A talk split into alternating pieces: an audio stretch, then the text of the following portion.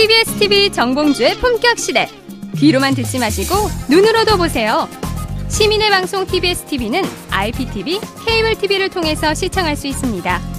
케이티 올레티비 이백십사 번, 에스케이비 티비 이백칠십이 번, 엘지 유플러스티비 백칠십육 번을 통해 시청할 수 있고, 케이블 티비의 채널은 티비에스 홈페이지를 통해 확인할 수 있습니다. 구글 플레이스토어, 앱스토어에서 티비에스 앱을 검색, 다운로드 받으면 이십사 시간 어디서나 티비에스 티비를 시청할 수 있고요. 유튜브, 네이버 티비, 다음 티비 팟을 통해서도 시청 가능합니다. 정봉주의 품격시대, 이젠 눈으로도 보세요.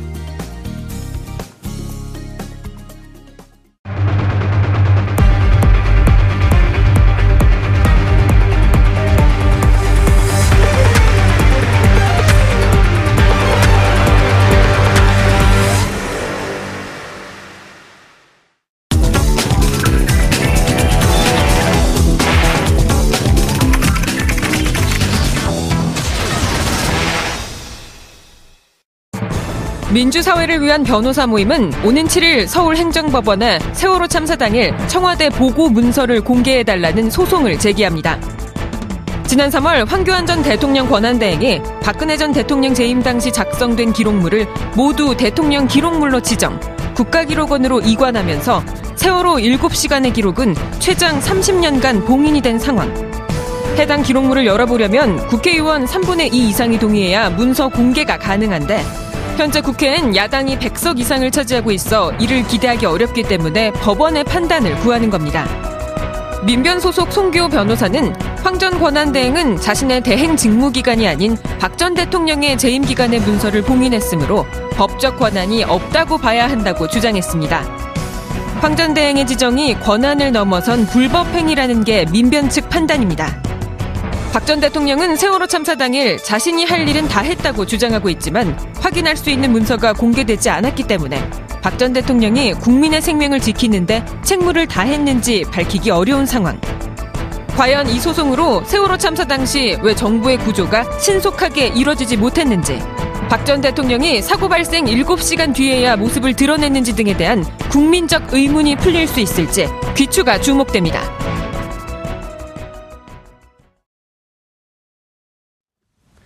유월 육일 화요일 정봉주 품격시대 두 번째 이슈 들어가겠습니다. 박근혜 정부에서 대통령 기록물로 봉인된 기록물은 역대 정부 통틀어 가장 많은 천백육만 건에 달합니다. 이 중에 세월호 일곱 시간 의혹을 밝힐 문서도 포함되어 있어 상당히 논란이 거세는데요. 내일 어, 민변 소속의 송기호 변호사가 세월호 참사 당일 비공개 문서를 공개하라는 행정소송을 법원에 제기할 예정입니다. 과연 삼십 년 봉인 자물쇠가 풀릴 수 있을까요? 이 문제와 관련해서 전문가 모시고 이야기 나눠보도록 하겠습니다. 고지열 시사인 기자 계속 자리 지키고 계시고요. 어, 법원의 세월호 일곱 시간 문서 공개 행정소송을 제기할 민주사회를 위한 변호사 모임 소속 송기호 변호사 자리하셨습니다. 네, 안녕하세요. 예, 내일 하세요? 네. 그럼 하고 난 다음에 혹시 미리 나오셨네. 미리 불러서 왔습니다. 예. 자, 최진봉 성공회대 교수님 자리하셨습니다. 네, 안녕하십니까. 예. 자, 시청자 여러분들께서도 샵오사공공으로 다양한 의견 보내주시기 바라겠습니다. 어, 이거를 어떻게 해야 되나요? 그 교수님, 변호사님한테 직접 물어봐야 되나? 아니면, 어쨌든 행정소송 제기하기 전에, 고지열 기자님. 네. 어, 황교안 권한대행이 대통령 지적, 지정 기록물로 지정해버렸어요. 예. 뭐, 이 부분에 대해서 계속 이제 어떤 논란의 여지가 있을 수밖에 없을 것 같습니다. 천만 건이에요? 그러니까, 이, 그 기록물법에 누가 지정할 수 있느냐. 예. 그 부분에 대한 어떤 유권 해석의 문제도 있고, 그래서 황교안 권한대행은 본인이 권한대행 시기에 했던 내용에 대해서 지정할 수 있는 거 아니겠느냐. 그런 이제 주장을 또 할 수도 있고요. 그런데, 어쨌든 그 대통령이 약간 유고와 비슷하게 직무에서 배제된 상황에서 누군가는 또 지정을 했어야 되기 때문에 그 부분에 대해서 그걸 누가 할 것이냐, 권한대행이 할 수 있는 것이냐 볼 수 있을 거고, 아니면 그것은 권한대행의 그 영역 밖이니 후임 대통령이 하는 게 맞다고 또 볼 수도 있을 것이고, 그래서 그 부분 저도 이제 송기호 변호사님 의견도 한번 또 들어보고 싶습니다. 예, 송 변호사님. 네. 그런데 이 대통령 지정 기록물, 네. 어, 청와대에서 생성하는 문서를 문, 그 과정을 보니까 문서를 생성하면서 거기에다가 일종의 그 값을 매기듯이 이게 대통령 지정 기록물인지 공개인지 비공개인지 이렇게 한 서너 등급의 어, 등급을 매겨 매번 문서를 만들 때마다 그리고 연말에 그것을 다시 한번 제대로 매겨졌는지를 점검을 하고 퇴임 육 개월 전서부터 그걸 다시 한번 점검하는 삼 단계 과정을 이렇게 거친다 그러거든요. 이번에 그 오월 이십육일 날 어, 국방부에서 업무 보고할 때 자신들은 사드 사기 반입된 것을 보고했다 라고 얘기할 때 청와대에서 그때 당시 있었던 문서를 들여다봤다는 거거든요. 있는지 없는지. 그래갖고 참여정부나 이번에 이제 문재인 정부는 훈련이 돼 있어서 문서를 잘 그 정비를 해, 해왔었는데 박근혜 정부는 추정컨대 들여다가, 들여다보진 않았지만 매번 그렇게 문서를 제대로 정비를 했었겠냐. 이거부터 문제가 되는 거 아닌가요? 지금 이제 새 정부에게 인수인계 작업할 때 뭐 내용이 없었다는 그렇죠. 관련이 있겠죠. 예. 예, 지금 워낙 알려진 게 없는데 이를테면 그 국가기록원으로 넘겼다는 그 많은 문서가 알맹이가 있는 것인지, 그죠? 그것도, 그것도 모르잖아요. 그것도 확인할 예. 수 없는 거죠. 네, 그래서 어 우선 이제 그래도 국, 이 대통령 지정 기록물로 지정을 해서 이관했다고 하는 것이 예. 국가기록원의 확인이니까 음. 일단 거기에서 출발하는 게 네, 부득이하겠죠. 어떻게 됩니까? 그 청와대에 있었던 문서를 국가기록원으로 넘기면서 이후 정부가 그거를 열람하거나 볼 수 있도록 카피를 남겨두는 건가요? 어떻게, 어떻게 되는 건가요? 저 역시 청와대 그 내부 프로세스는 예. 잘 모르겠습니다만 이 대통령 기록물 관리법에는 안 남겨두도록 돼 있는 거죠. 아. 네, 대통령 기록물은 일단 이관을 하되 예. 어, 다만 법은 원칙적으로 대통령 기록물은 공개를 원칙으로 하고 있습니다. 음. 다만 지금 문제가 된 아, 대통령 지정 기록물의 지정 좀 음. 말이 꼬입니다만 예. 흔히 이제 봉인이라고 말하지 않습니까? 예. 그렇게 어떤 문서는 아, 그런 지정 기록물로 지정해서 봉인을 하면 음. 그럴 때 이제 국가기록원에서 그것을 공개 하기 어렵게 되는 것이 지금 이 사건의 출발입니다. 아, 그러니까 이렇게 되는 거겠군요. 전체 대통령 기록물은 이후 정부가 전임 정부가 한 일을 알 수 있게끔 일정 정도 문서는 그 인수인계가 되어야 하고 이 중에 국가 안위와 관한 문제, 공개해서는 안 되는 문제들 이런 것은 일부를 비공개로 하는 이런 과정으로 되어 있는데 지금 같은 경우는 인수인계도 된 것도 없이 전체가 다 국가 기록물로 이관된 그렇게 봐야 되나요? 음. 그 부분만 간단히 먼저 말씀드리면 예. 네, 대통령 기록물이라는 넓은 개념이 하나 있고요. 예. 어, 그 안에 이제 봉인이라고 하는 대통령 지정 기록물인 아. 거죠. 전체 대통령 기록물은 다 이관이 되고 예. 어, 공개가 원칙인데 다만 이 지정된 부분도 당연히 이관은 되는데 공개하지 않는 이런 아. 것이죠. 알겠습니다. 결국은 후임 대통령도 대통령 이 기록물 관리원에 가서 볼 수는 있는 거죠. 지정 기록물로 봉인되지 않은 대통령 기록물은 다 아, 공개가 원칙입니다. 예, 공개가 원칙이고 네. 다만 이제 거기서 어, 지정 기록물로 된 것. 이것은 삼십 봉인돼서 십오 년 내지 삼십 년 동안 그렇죠. 지금 그것이 바로 쟁점인데 아하. 법에는 그러면은 뭐 아무 문서나 예. 지정 봉인할 수 있느냐 그건 아니고요. 음. 어, 법령에 의한 비밀로서 그것이 공개될 경우에 국가의 안전 보장에 중대한 위험을 초래할 우려가 있는 경우 예. 그런 어떤 특별한 요건이 성립해야만 봉인할 수 있거든요. 예. 이번 소송의 쟁점은 어, 지금 어, 이 공개 대상 문서가 이제 음. 세월호 참사 당일 일곱 시간 문서 목록입니다. 문서 자체도 아니고 음. 어떠어떠한 문서를 생산했는지 문서 제목과 문서를 만든 기관, 시간 음. 그런 목록인데 그 목록조차도 지금 봉인을 했거든요. 음. 그래서 이것이 어떻게 법에서 정한 국가안전보장의 예. 우려를 그런 문서에 해당하느냐. 그것이 음. 아니라고 하는 것이 이번 소송의 쟁점입니다. 최 교수님. 예. 세월호 참사의 기록. 이게 국가 안위에 관한 우리도 여기서 여러 예. 번 다뤄봤잖아요. 그렇죠. 아니 그건 국가 안위와 관계 있는 게 아니죠. 예. 진상 파악을 해서 반드시 공개돼야 될 내용이죠. 박근혜 전 대통령이 안위와는 관계가 있겠죠. 그렇죠. 그 사람 개인의 예. 안위와 관계 있는 거지 국가 안위와 음. 무슨 관계가 있습니까?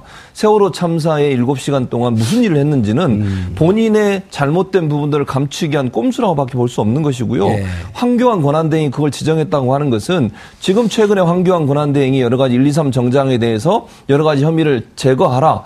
그걸 음. 포함시키지 말라고 지금 압력을 가하는 것으로 보도가 되고 있습니다. 예. 그렇다고 하면 이 부분에 있어서는 박근혜 전 대통령뿐만 아니라 황교안 권한대행도 책임이 있다고 저는 생각을 해요. 예. 사실 박근혜 전 대통령의 일곱 시간 문제가 봉인됨으로써 세월호 문제에 대한 실체를 접근하는데 상당히 어려움이 있는 거 아니겠습니까? 그럼 황교안 권한대행 입장에서도 그것이 들춰졌을 때 본인도 책임을 면할 수 없는 상황이 됐다. 예. 그걸 겨우 감추기 위해서 본인이 실제 권한대행으로 일하지 않았을 때 있었던 일까지도 봉인을 해버린 거잖아요. 그것도 삼십 년씩이나. 음. 그러니까 법에서 자의적으로 판단하지 말고 정말 국가 안위에 문제가 된다고 생각하는 것만 봉인을 하라고 얘기했음에도 불구하고 자의적으로 판단을 해서 음. 본인이 삼십 년이나 봉인을 해버린 것은 이건 국가적으로 반드시 알아야 될, 국민이 궁금해한 내용들을 못 알게 만드는 아주 잘못된 행위라고 볼 수밖에 없고, 방금 아까 말씀하신 것처럼 청와대 인수인계하면서 문서 십 페이지짜리 한쪽 갖다 준 거 아니겠습니까?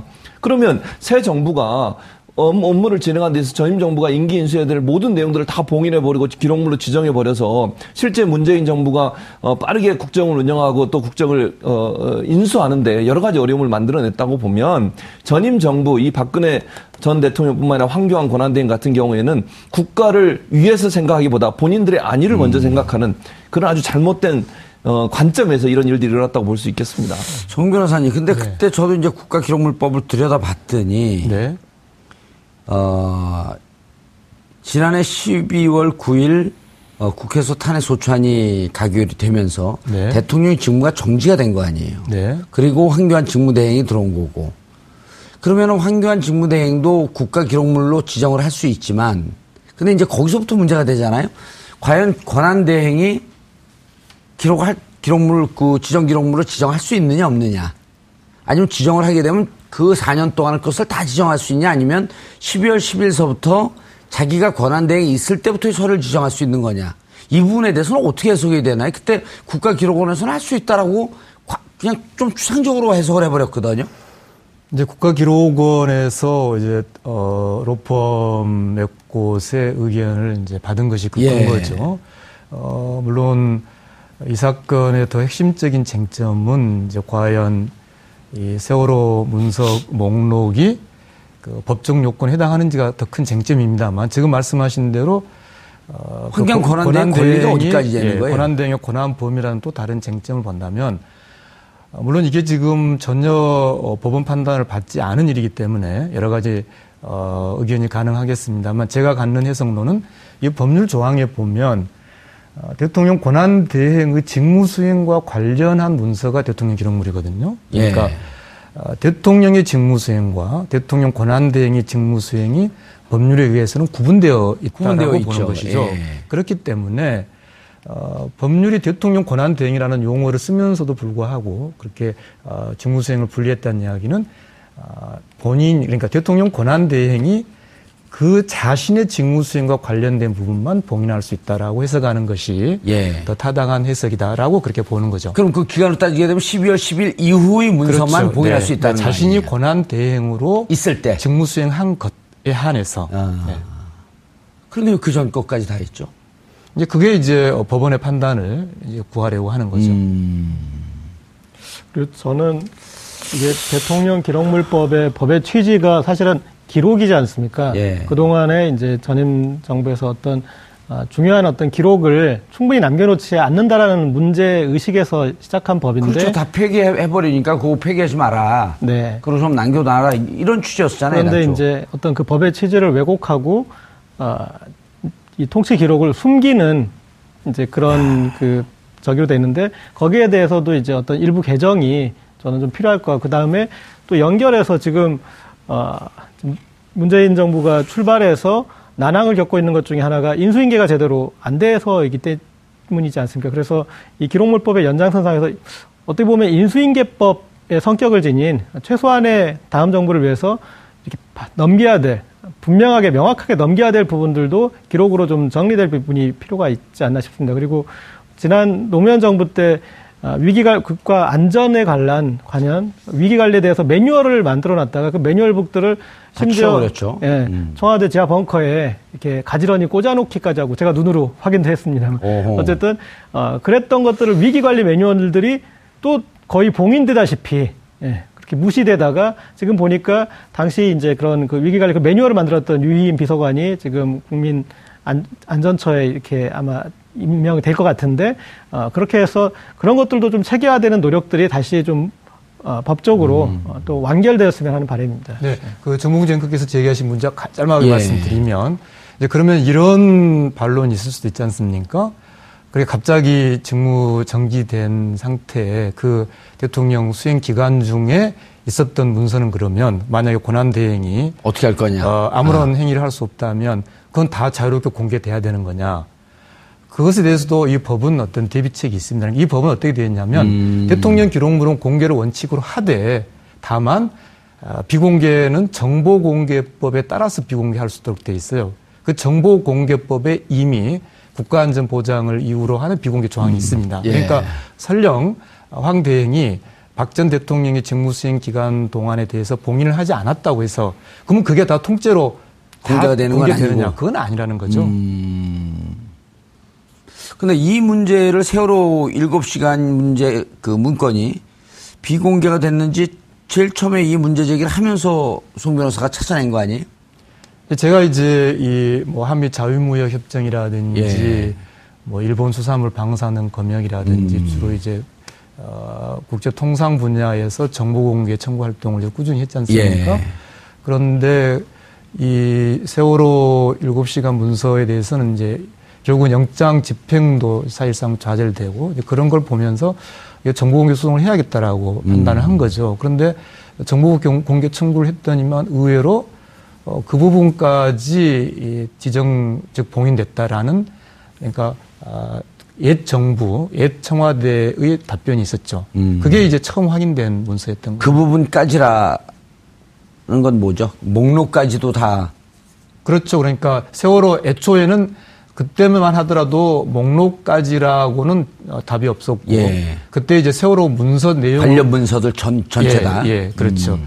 그래서 이제 아 이게 처음으로 지정됐다는 걸 확인할 수 있었고요. 근데 문제는 이게 지정이 되고 나서는 이제 아까 말씀드린 것처럼 국가기록원은 넘어가 버리지 않습니까? 예. 청와대는 없단 말이죠. 음. 그러니까 이제는 국가기록원에다가 정보공개 청구를 할 수밖에 없는 것이죠. 예.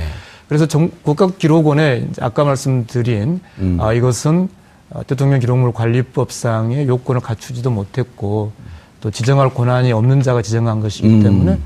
무효다. 무효다. 네, 그렇기 때문에 국가기록원은 공개를 해야 된다라고 정보공개 청구를 했다면 국가기록원은 이미 지정되어 있다. 그래서 다시 이의 신청을 음. 했더니만 국가기록원에서는 이 무효인지 아닌지를 판단할 권한이 없다. 그래서 음. 이의 신청까지 기각이 되는 상황이죠. 예. 그래서 결국은 이 문제는 그렇다면은 법에 나와 있는 제적위원 국회 제적의 삼분의 이상의 동의로 이걸 풀 수 있느냐? 예. 지금 국회 상황에서는 어렵단 말이죠. 어렵죠. 네. 예. 그럼 이걸 막연히 그러면 다음 총선에 넘기는 게 과연 어, 지금 이 세월호 진실 규명이나 또 음. 국민의 기본권 보장의 측면에서 본다면은 그건 너무 뒤로 넘기는 거죠. 그렇게 음. 본다면 지금 불가피하게 우리 법치주의 원칙을 법원을 통해서 확인하는 것 외에는 지금의 시점에서는 다른 방법이 없게 된 음. 그런 상황인 겁니다. 어떻게 확인한다는 거죠? 결국은 법원에 소송을 해서 음. 어, 이 어떠한 행정작용도 법률에 근거해야 되지 않습니까? 예. 어, 법원은 행정작용이 법을 제대로 적용하고 집행했는지를 마지막으로 음. 판단하는 것이니까 예. 아까 말씀하신 두 가지 쟁점에 대해서 법원이 판단을 음. 하는 것 그것을 구하기 위해서 기록물이 거죠. 지정한 게 과연 적법한 과정을 예. 거쳤냐. 네. 아. 다른 방법이 예. 지금으로서는 없게 돼버린 음. 겁니다. 그래서 법원에 행정 소송을 한 건가요? 이제 내일 하는 거죠. 내일. 네. 아. 야 이게 그 상당히 시간이 오래 끌끌 그 경과가 될 것 같지 않아요? 그렇지만 우리 아주 민감한 쟁점 우리 아닌가요? 법치주의에서 대단히 중요한 사건이 될 것이고 반드시 법원이 예. 이 대통령 기록물 관리법에서의 공개 원칙 그리고 헌법이 규정하고 있는 국가기관의 국민의 인권 보장, 국민 생명권 보호 이런 기본 원칙에 충실한 그런 심리와 판단을 해줄 것을 기대하고 있습니다. 예. 이런, 그, 최 교수님, 이런 네. 문제가 있잖아요. 그, 그때 이제 이월에, 어, 특검에서 청와대 압수수색 들어갔을 때. 그랬었죠. 그때 특검 행동도 좀 석연치 않았어요. 예. 보통 우리가 아파트 이런 데서 압수수색 음. 나오면 문 잠그고 있으면 그거 빠르로 따고 들어오거든요. 그렇죠. 아니면 열쇠 그 다른 전문가 데리고 갖고 뜯고 들어가고. 그렇죠. 그게 왜냐면 현행범이란 말이에요. 그, 네. 그 영장 집행을 방어하는, 방해하는 거니까. 근데 청와대 가서는 총 쏠까봐 그랬나? 그냥 돌아왔죠. 열어주세요, 열어주세요 네. 하다가. 안 되니까. 행정법원에 소송, 소송을 냈어요. 소송을 냈었죠. 그랬었죠. 그런데 거기서 기각이 돼서 결국 못 들어갔죠. 기각도 아니죠. 행정법원에서 네. 판단할 문제가 아니다. 이렇게, 이렇게 나왔죠. 네. 네, 네. 그러니까 결국은 그러니까 청와대 압수수색을 하려고 예. 청와대가 거부하고 거부하고 두 번이나 거부를 했지 않습니까? 그렇죠. 그래서 결국은 행정소송을 냈는데 법원에서도 판단할 수 없다라고 얘기를 음. 하면서 무산이 된 사, 사건이에요. 그러니까 송 변호사님 열심히 지금 하고 계시는데 혹시나 법원에서 또 이 문제를 제대로 안 받아주거나 또는 여러 가지 이유를 대서 안 된다고 하면 또 무산된 게 아닌가 하는 우려가 생기고요. 그러나 정권이 법원이 바뀌었는데도 그럴까요? 그러, 그러지 않기를 바랍니다. 근데 뭐 법원이 압력을 가할 수는 없으니까. 다만 그러면 이제 지난번에 이천팔 년 엠비가 취임한 직후에 노무현 전 대통령을 압박하기 위해서 노무현 전 대통령이 서버를 갖고 갔다고 압수수색을 한 적이 있어요. 고등법원장 영장 받아가지고. 예. 그러니까 그 사례를 우리도 필요하면 써야 된다고 저는 생각해요. 뭐 논란은 될 수 있어요. 그게. 예를 들면 그 기록물, 지정된 기록물을 공개하는 두 가지 방법이 있는데 삼분의 이 이상의 국회의원의 동의를 얻거나 예. 또 하나의 방법은 고등법원장이 발부한 영장을 가지면 볼 수 있거든요. 근데 그게 문제가 뭐냐면 네. 송 변호사님. 네. 고등법원장의 그 영장이 있으면 볼 수 있다라고 하는 것도 세월호 전체에 대한 자료를 다 공개할 수 있는 게 아니고 항목별로 다 적시하는 거 아닌가요? 아주 구체적으로? 그러니까 이제 그 조문은 이를테면 특정 형사 사건이라든지 예. 특정 사건의 그 특정 문서가 증거로 돼야 할 경우. 아, 네. 그럴 땐 적시하지만 그럴... 지금처럼 세월호 전체일 경우에는 이거 공개 여부를 법원이 결정할 수 있다 이런 얘기인가요? 아니요. 제 말씀은 그렇게 어떤 특정 문서가 예. 사건의 증거로 제출돼야 될 경우에 한해서 고등법원장의 영장이라는 것이 있는 것이지 음. 어, 그런 어떤 특정 재판이 전제되어 있지도 않은데 아. 고등법원이 영장을 발행하거나 그럴, 법 조문이 그렇게 안 되어 있습니다. 그럼 고등법원이 영장을 볼 수 있는 영장을 발부할 수 없다는 얘기인가 이, 이, 이 건에 대해서는? 이를테면 어떤 사건이 발생을 했는데 지금 발, 발생 안 했잖아요. 그러니까 이를테면요. 어떤 예. 사건이 발생했는데 그 사건의 증거로 그 문서가 제출돼야 된다. 아하. 그런 상황이 발생해야만 고등법원의 고등법원장의 영장이라는 것이 가능한 거죠. 예, 국회 삼분의 이 열람권은 그냥 일반적으로 네. 열람할 수 있는 거고. 네. 그럼 결국 지금 현재로서는 만약 법원에서 이 행정소송을 받아들이지 않고 그 적법한 행위가 아니었다. 내일 지금 소송을 열심히 준비하고 있는데 예. 아니라고 만약에 안 봐야 된다고 너무 빨리 말씀하시는 것 같습니다. 왜냐하면, 왜냐하면 이게 지금 목록에 관한 거지 않습니까? 음. 그리고 우리 아, 지금 목록에만 걸었나요? 예, 우리 정보공개법은 목록 자체는 반드시 공개하도록 하고 있고 아하. 왜냐하면 심지어 목록을 작성할 의무까지 부여하고 음. 있습니다. 목록을 작성하지 않으면 시민이 어떤 문서가 있는지 모르지 않습니까? 예. 다만 예외적으로 극히 예외적으로 목록 자체가 어떤 안전 보장을 침해할 우려가 있는 그건 사실상 성립하기 어려운 거죠. 예.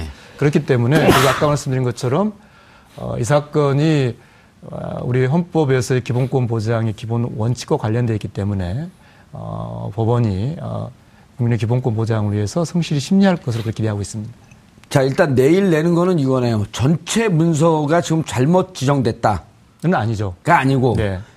세월호 어, 천백육만 그것도 아니고요. 그, 그 지정이 되어 있는데 그 중에서 세월호 문서가 어느 것이 지정이 되었냐라고 하는 목록이 있을 터인데 예. 목록조차도 대통령 네. 지정 기록물로 되어 있으니 예. 그 문서만 공개해라. 예, 그 목록에 대한 공개 소송입니다. 아. 세월호 일곱 시가 문서 목록. 야, 문서까지 하면 그 자, 물론 한 한꺼번에 다 얻을 수 있으면 좋겠죠. 예. 예. 그러나 이를테면 목록을 어, 지정하는 행위 그게 가령 잘못됐다고 판단이 된다면요. 음. 아주 의미는 출발이 되는 것이죠. 그 다음에. 그렇죠. 그럼 네. 목록을 일단 공개해야 될 예, 테니까. 그러면은 이게 과연 어떤 문서가, 실제로 문서가 있었는지. 예. 그냥 우리는 지금 봉인했다는 것만 알고 있지 그 내용도 모르고 이것이 껍데기인지 아닌지도 모르는 예. 것이죠. 그, 저는 청와대 압수수색을 할 때 그런 시뮬레이션을 한번 해봤습니다. 그러니까 아까 말씀하셨듯이 보통은 압수수색을 할 때 거기를 막으면, 어, 이 열쇠는 끊고 그다음에 사람이 방해를 하면 그 사람에 대해서 문제 제기를 법적으로 걸지 않습니까? 그래서 만약에 특검이 압수수색을 하는데 그런 적극적인 한 행위를 만약에 했더라면 어, 그래서 청와대 뭐 이 자물쇠를 끌는 상시적인 행위든 아니면 그것에 대해서 거부하는 어, 담당자를 체포를 해오든 아니면 그 사람에 대해서 소송을 걸어보면 그러면 그 사람은 그 사람의 논리가 있지 않겠습니까? 경호실의 어떤 그 담당 책임자는 이거는 국가 아니었고 그러면 어떤 부분이 아니었는지에 대해서 그가 증명을 해야 되는 부분이 있습니다. 그러니까 우리가 지금 압수수색하려고 하는 것은 국가 안보 관련 사실을 우리가 가져가려는 게 아니라 국정농단 관련 문건을 어디에 어느 이렇게 가져가려는데 그게 왜 국가 아니었느냐를 청와대가 증명해야 되는 상황이 되지 않습니까? 그래서 아, 그런 그 상황을 만들었다라면 거기에 대한 어떤 이제 구체적인 유권 해석을 할 수 있는 사례가 만들어졌을 텐데 만들어지지 않아서 조금 아쉬웠는데. 예, 예, 동감합니다. 예. 예. 예. 지난번에 전진아 씨가 한번 나왔었는데 전진아 씨 아시, 아시죠? 네, 정보공개 소송 열심히 예, 활동 열심히 하고 있는. 예, 그분 추정은 자기가 제보를 받은 것까지 근거해서 세월호 문서를 지정했는데 국가 대통령 기록물로 지정했는데. 막상 공개해보면 안에 깡통밖에 없을 것이다. 빈 깡통일 것이다. 이런 우려를 해요. 네, 그럴 가능성까지 다 어, 배제할 수는 없죠. 이랬다는 네. 거죠. 그럼 이제 우리 네. 시청자분들이 알기 쉽게 설명을 하면 음. 마치 세월호에 무슨 중요한 문서가 있는 것처럼 지정 기록물로 해갖고 지정을 해서 비공개를 했는데 결국 이것도 페이크였었다. 해보면 들어가 봤는데 아무런 자료가 없는 거예요. 근데 자료가 있는 것처럼 가리기 위해서 결국 연막탄을 터뜨리고 국민들의 진실을 알려고 하는 초점을 흐, 그, 흐려놓은 이런 위험성도 있다는 거 아닙니까? 네, 그럴 가능성을 배제할 수가 없고요. 아까 말씀드렸다시피 이제 주로 국제 통상 분야의 정보 공개 활동을 제가 했지 않습니까? 예. 예, 그러면서 정보 공개 청구라는 게, 어, 일거의 모든 걸 해결할 수 없지만 음. 어떤 그 의미 있는 더듬이, 출발은 될 수 있다 생각하고요. 그런 문제까지 다 염, 어떤 그 이번 목록 소송에서 좀 어, 결과적으로 어, 어떤 규명의 출발을 만들 수 있지 않을까 그렇게 음. 생각하고 있습니다. 최 교수님, 예. 황교안 총리는 뭐 하는 사람이에요? 그러니까요. 뭐 하던 사람이길래 사드 사 기 반입된 것도 그분에게는 보고가, 보고가 됐는데, 됐는데 보고를 안 했죠. 예. 그냥 또 웃기는 것은요. 그 국장의 말이 더 웃겨요. 보고 안 한 이유를 미국과 비공개로 하기로 해서 합의해서 안 했다 이렇게 얘기하잖아요. 그건 대 언론 방침 아니에요. 그렇죠. 언론 언론에 대... 비공개하라는 거지 대통령한테 비공개하라는 건 아니잖아요. 그거는. 예. 그래서 황교안 전 권한대행한테도 다 보고를 한 거 아니겠습니까? 예. 그런데 문재인 대통령이 대통령 당선되고 나서는 슬그머니 뺐으니까 이건 국기문란이죠. 예. 대통령을 뭘로 보길래 대체. 아니 그거는 그건 흥분하지 마시고요. 그건 예. 국방위에서 또 따로 하니까. 아, 그렇군요. 도대체 세월호... 그리고 논쟁이 되는 본인도 그 법률가라 말이에요. 그렇죠. 논쟁이 되는 것은 십이월 구일 이전의 기록물은 또 다른 정보관련법에 의해서 충분히 지정할 수 있는 근거가 예. 있는데 왜 그 지점, 그 지점까지 자기가 하지 않았던 행위들. 법적 책임이 있을 거란 생각을 안 했을까요? 그렇죠. 그러니까 저는 그렇게 생각해요. 황교안 전 권한대행이 예. 본인도 거기에 연루가 돼 있기 때문에 그랬을 가능성이 높다고 아, 보는 거죠. 세월호 문제에 대해서 적극적으로 통해서. 그럼요. 어. 우병우를 통해서도 그렇고요. 당시에 법무부 장관이었어요. 예. 그런데 그 광주지검장이 조사를 가는, 가는 가, 과정에 있어서 압력을 가한 것으로 지금 보도가 계속 나오고 있는 상황이에요. 예. 예를 들면 일이삼 정장을 처벌하려고 했더니 처벌을 하지 못하도록 혐의를 빼라고 얘기하고 압력을 가했다는 것을 여러 증인, 증언들을 통해서 나오고 있는 상황이거든요. 예. 그때 당시에 광주지검장이 옷 벗었지 않습니까? 광주지검장의 증언에도 따르면 그런 부분들이 나오고 있기 때문에 어찌 보면 황교안 전 권한대행은 박근혜 전 대통령과 세월호 사건에 있어서는 공범에 가깝다고 봐요. 그런 음. 부분을 본인이 들춰내는 건 싫기 때문에 결국은 이 문제를 봉인으로 가지 않았나 하는 생각이 드는 거죠. 압수수색도 그때 당시의 기록을 보면 예. 광주지검 서버 압수수색 들어가는데 이렇게 맞고 저렇게 맞고 시간 끌면서 유월 사일 지방선거 이후인 그 다음날 그렇죠. 유월 오일날 들어갔다는 거 아니에요? 그렇죠. 그게 바로 이천십사년에 있었던 지방선거. 예. 그걸, 그거에 거기에 부정... 영향을 주지 그렇죠. 못하도록 하기 위해서. 하기 위해서 우병우, 황교안, 박근혜 예. 이 세 사람이 공동으로 작업을 한 거라고 볼 수밖에 없는 음. 거고요. 그래서 이런 황교안 전 권한대행 입장에서는 세월호 관련된 모든 자료들을 자기도 관여되어 있다. 그렇죠. 그래서 음. 못 보게 만들기 위해서 삼십년 동안 봉인을 하는 작업을 했다고 볼 수 있는 것이죠. 그 리스트만 나와도 의미가 좀 있을까요? 그렇죠. 목록이 공개되면은 정말로 이제 목록이라는 것은 아까 말씀드린 대로 문서의 제목, 예. 그 작성자, 작성 날짜 이거거든요. 그러면 최소한 정말 무슨 문서가 예, 어떤 문서가 있었는지 여부 그런 거 알 수 있죠. 그리고 어, 목록이 공개된다는 것은 이제 우리가 제기한 법적 주장이 받아들여졌다는 의미이기 때문에 예. 그 다음 번에는 저는 이제 세월호 유족분들께서 내용 자체를 공개하라는 음. 어, 그런 어, 충분히 어, 활동이 가능하다고 생각합니다. 예. 최 교수님, 그 이천팔 년 엠비 취임 뒤에 예. 노 전 대통령을 또 코너로 몰았잖아요. 대통령 기록물을 무단 반출했다. 예. 그 서버에 그 대통령 기록물이 있다 하면서 또 그 서버 압수수색하고 아주 난리를 폈잖아요. 그랬었죠. 그러니까. 그리고 이천십이 년에는 그 엔엘엘 대화록도 공개하고 예, 어디 어디서 났냐 그랬더니 찌라시다. 예. 그리고 그 다음에 이천십삼 년에 국정원장이 남북 정상회담에 대화록을 공개했고. 그랬었죠. 그 자기들은 다 하는 거죠.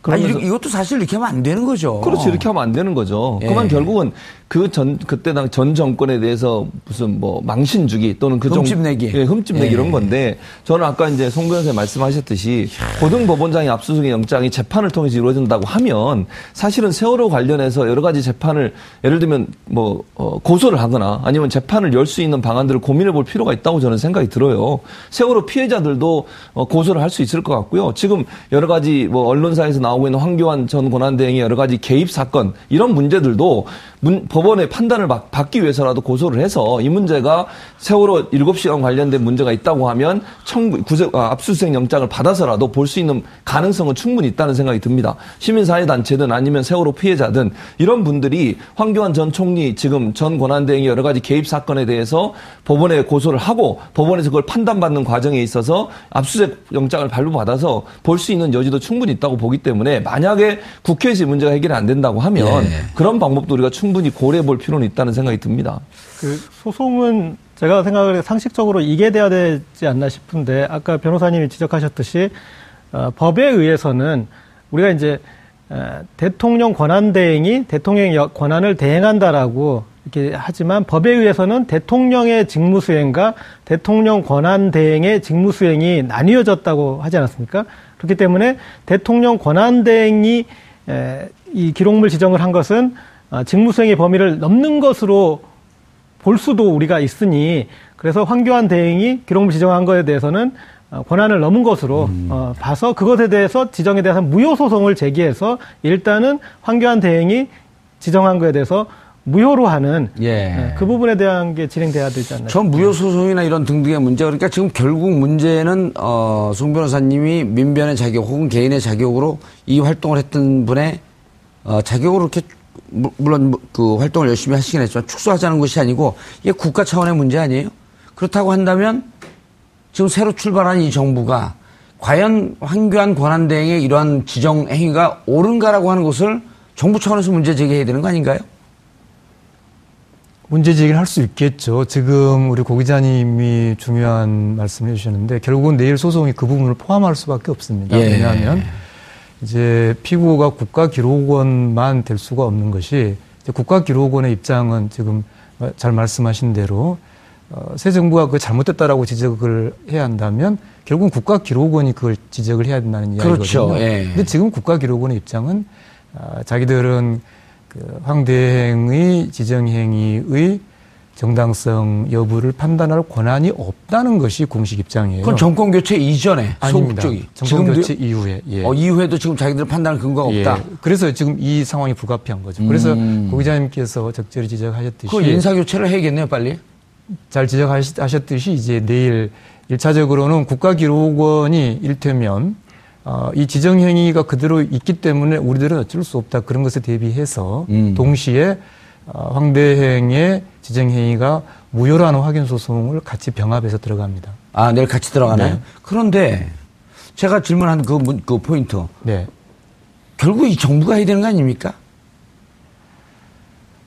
어, 모든 행정작용은 일정한 이제 법적 근거가 있어야겠죠. 예. 예. 그래서 이상적인 것은 국가기록원이 적극적으로 어, 최소한 어, 법률상의 이 중대 명백한 원인 무효에 대해서는 누구에 대해서든지 언제나 무효이기 때문에 음. 국가기록원이 어, 행정 유권 해석이든 뭔가 적극적인 조치를 해주는 게 맞다고 생각한다. 음. 어, 이번 소송이 그것을 이렇게 어, 어떤 촉진하는 그런 여러 길을 열어놓을 수 예, 있는 예, 음. 그런 의미도 좀 갖기를 바랍니다만, 다만 이제 어, 행, 국가기록원에 대해서 직접 어떤 어, 좀 더 광범위한 그런 어, 어떤 의견 제시라든지 그런 활동이 좀 필요한 시점이라고 봅니다. 예, 양동작전일 것 같아. 그러니까 송기호 변호사님 하는 소송을 통해서 지금 신임 정부에 이런 일을 해야 됩니다. 아, 이런 일을 따져봐야 됩니다를 먼저 지금 보여주신 것이고, 또 하나는 어쨌든 고등법원장이 압수수색 영장을 발부해서 아, 이 공개하게 할 수 있으니, 근데 그것은 이제 구체적인 재판의 증거 자료가 돼야 되는데, 그 부분에 대해서는 세월호 특조위 이 기 특조위가 구성된다면 어, 이기 특조위에서 이제 그런 관련 재반에 대해서 문제 제기를 하는 과정에서 어, 그 부분에 대해서 이제 유, 이제 어떤 소송 주체가 유가족이 될 수도 있고 국가가 될 수 있겠지만 소송을 가고, 그리고 구체적인 어, 어떤 세월호 관련 자료들을 공개하려는 노력을 또 그런 측면에서도 갈 수 예. 있을 것 같습니다. 최 교수님, 예. 대통령 후보 시절에 세월호 일곱 시간 기록이 부인됐다, 진실 삼십 년 동안 가다 놓자는 것 아니냐, 환경권한대행이 봉인한 세월호 기록을 저 문재인이 국회 공개를 요구하겠다. 그래서 반드시 안전한 나라를 만들겠다. 자, 국회 요구하는 것은 어쨌든 삼분의 이 동의를 어, 받아야죠. 삼분의 이 이상의 동의가 있기 때문에 현실적으로 불가능하단 말이에요. 그렇죠. 그러면 이제 이것이 어, 다시 원점으로 돌아가서 환경 관한 대행이 지, 이 지정한 것이 법적 정당성이 있느냐? 예. 라고 하는 것을 후보 시절에 발언한 것에 근거한 문재인 대통령께서 현 정부가 이런 적극적 행위를 해야 되는 거로 보이거든요. 해야 되죠. 그러니까 문재인 대통령 입장에서는 본인이 후보 시절에 공약을 낸 거 예. 아니겠습니까? 그렇다고 하면 어떤 형태로든 이 일이 완성될 수 있도록, 실현될 수 있도록 하실 필요가 있고요. 예. 그렇다고 아까 말씀하신 것처럼 국회에서 삼분의 이상의 동의를 얻을 수 없는 상황이라면 다른 방법도 국회를 끌고 들어가면서 자꾸만 정치적 쟁점화 시키는 그렇죠. 것보다도. 그럴 수 있죠. 예. 그러면 이제 이렇게 얘기하기, 자유한국당 입장에서는 전 정권에 대한 비난이냐, 비판이냐, 뭐 억압이냐, 이렇게 얘기할 가능성이 있기 때문에. 그럼 우리 이렇게 얘기죠. 왜 예. 정권을 뺏겼냐, 그럼. 그, 그렇죠. 할 말이 없겠죠, 그럼, 예. 그쪽에서. 그래서 그런 부분이 아니라고 하면 지금 두 분이 나눴던 말씀처럼 법적인 방법을 통해서 어, 그걸 밝혀낼 수 있거나 아니면 볼 수 있는 음. 방안들을 찾을 필요가 있다. 그러니까 국가가 적극적으로 개입할 필요가 있고요.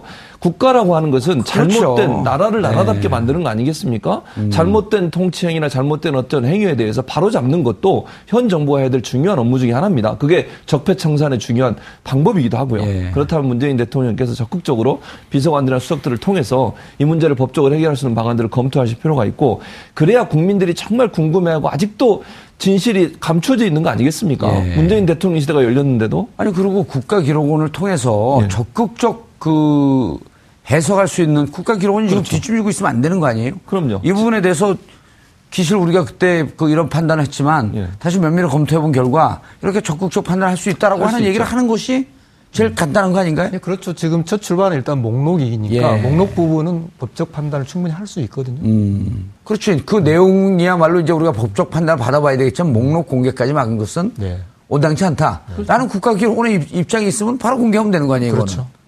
그러니까 국가기록원을 문재인 대통령께서 어떤 형식으로든 좀 바로잡을 필요가 있다는 생각은 들어요. 예. 그래서 어쨌든 국가기록원이 제대로 판단할 수 있도록 해야죠. 송 변호사님 얘기했듯이 아니 국가기록원이 스스로 판단할 수 있는 부분도 있지 않겠어요? 예. 그런 부분들을 전혀 고려하지 않고 무시하고 못한다고 하는 것도 직무유기죠. 알겠습니다. 세월호 참사와 관련된 자료는 대통령 기록물로 지정돼 삼십 년 동안 봉인된 상태입니다. 환경 권한 대응의 판단입니다. 세월호 참사는 이천십사년 사월 십육일 당일만의 참사가 아닙니다. 불의와 불법이 정상으로 오해되었던 우리 사회의 참사였습니다. 반드시 밝혀내어 진실을 알아야 합니다. 어느 누구도 이를 덮거나 막을 권한이 없습니다. 잘못된 과거를 바로잡는 일, 세월호 참사의 진실을 밝히는 것으로부터 시작해야 합니다. 이 정부도 진실을 밝히기 위해 할 수 있는 모든 조치를 다할 것을 촉구합니다. 유월 육일 화요일 정봉주의 품격시대 마치겠습니다. 감사합니다.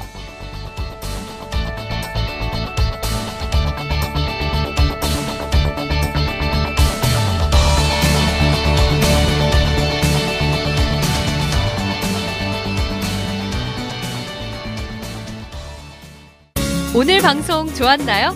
방송에 대한 응원 이렇게 표현해주세요.